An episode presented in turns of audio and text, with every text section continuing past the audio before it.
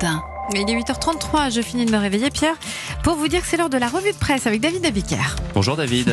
bonjour Pierre, bonjour Céline, bonjour, Bonjour. à tous. À la une ce matin, quelques pas en avant et un grand pas en arrière. On commence par le grand pas en arrière. Mhm. Le grand pas en arrière, on le doit au Japon qui reprend aujourd'hui la chasse à la baleine. Après 30 ans d'interruption, le Japon reprend ses harpons, titre Le Figaro. Paradoxe noté par Le Monde, l'activité reprend deux jours après la signature en grande pompe de la déclaration finale du G20 d'Osaka. Les participants y reconnaissent l'urgence de traiter des problèmes et des défis globaux complexes concernant l'environnement, notamment la perte de biodiversité. Tu m'étonnes. Alors, elle a bonne mine en photo dans les journaux, la biodiversité. Elle pèse plusieurs tonnes, la biodiversité. Elle a le flanc éventré, la biodiversité, et elle dégouline de sang suspendu à la proue d'un baleinier nippon.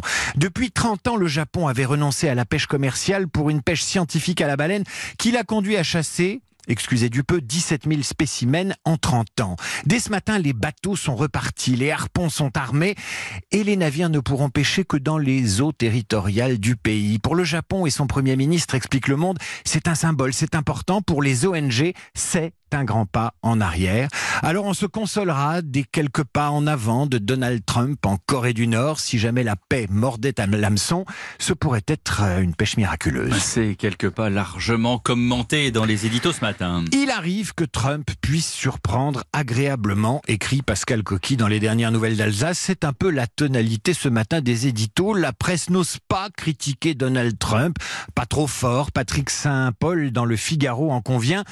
Trump a définitivement fait voler en éclats les codes de la diplomatie classique d'un tweet. Il a effacé 65 ans d'histoire en devenant le premier commandant en chef à franchir la ligne de démarcation entre les deux Corées. L'image est à la fois surréaliste et historique. Dans l'opinion, Jean-Dominique Merchet y trouve une certaine logique. Trump n'est pas un homme de guerre. S'il pratique le rapport de force, il semble savoir s'arrêter à temps. Et l'éditorialiste donne trois exemples récents. Sa rencontre impromptue avec Kim Jong-un, dimanche, l'annonce de la reprise des négociations commerciales avec la Chine et le renoncement récent à des frappes militaires contre l'Iran. Et Jean-Dominique Merchet de conclure que le président américain ne regarde pas le monde, il regarde ses électeurs car il veut être réélu. Pour y parvenir, il doit éviter de jouer les en guerre et apparaître comme un mal dominant des relations internationales. D'autres marcheront aujourd'hui, mais pour protester les personnels des maisons de retraite. Après une mobilisation historique, ils redescendront dans la rue aujourd'hui, brassard au bras ou en défilant sous les fenêtres du ministère de la Santé, annonce le Parisien aujourd'hui en France. Et cette fois, leur action sera soutenue par les directeurs des maisons de retraite. Ça, c'est nouveau. Patrick Chanvert, président de l'association des directeurs au service des personnes âgées, tape du poing sur la table. On a été patient depuis 1997. Notre secteur attend des mesures de soutien. On est au maximum des dysfonctionnements et la demande d'accueil ne cesse d'augmenter. Pour lui, il faut créer tout de suite 40 000 emplois pour les établissements et les services à domicile.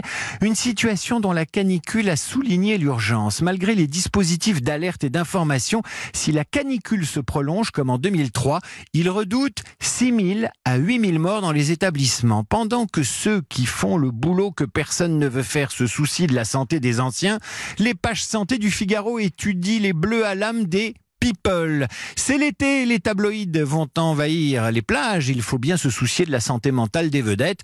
Les stars ne souffrent pas de la canicule, expliquent les psychiatres, mais d'une suractivité cérébrale qui les rend aussi créatives que sujettes à la dépression et aux addictions. Notre compassion ira pourtant ce matin aux 2500 pigeons voyageurs sauvés de la canicule non par les personnels d'un EHPAD, mais par les pompiers, raconte Sud-Ouest. Les 2500 volatiles ont failli mourir de chaleur dans le camion qui les transportait d'Allemagne en France, où ils devaient être relâchés. Ce sont les pompiers ce week-end, les pompiers bordelais, qui les ont sauvés de la soif en versant 1400 litres d'eau dans leur camion transformé en fournaise. Voilà donc une drôle d'époque, à l'heure des réseaux de communication ultra rapides, une époque qui fait faire en camion des milliers de kilomètres à des pigeons voyageurs, sauvés de justesse par des pompiers. Ce matin, mieux vaut être un pigeon voyageur qu'une baleine qui nage dans les eaux territoriales japonaises. Merci, c'était la revue de presse de David Abiker.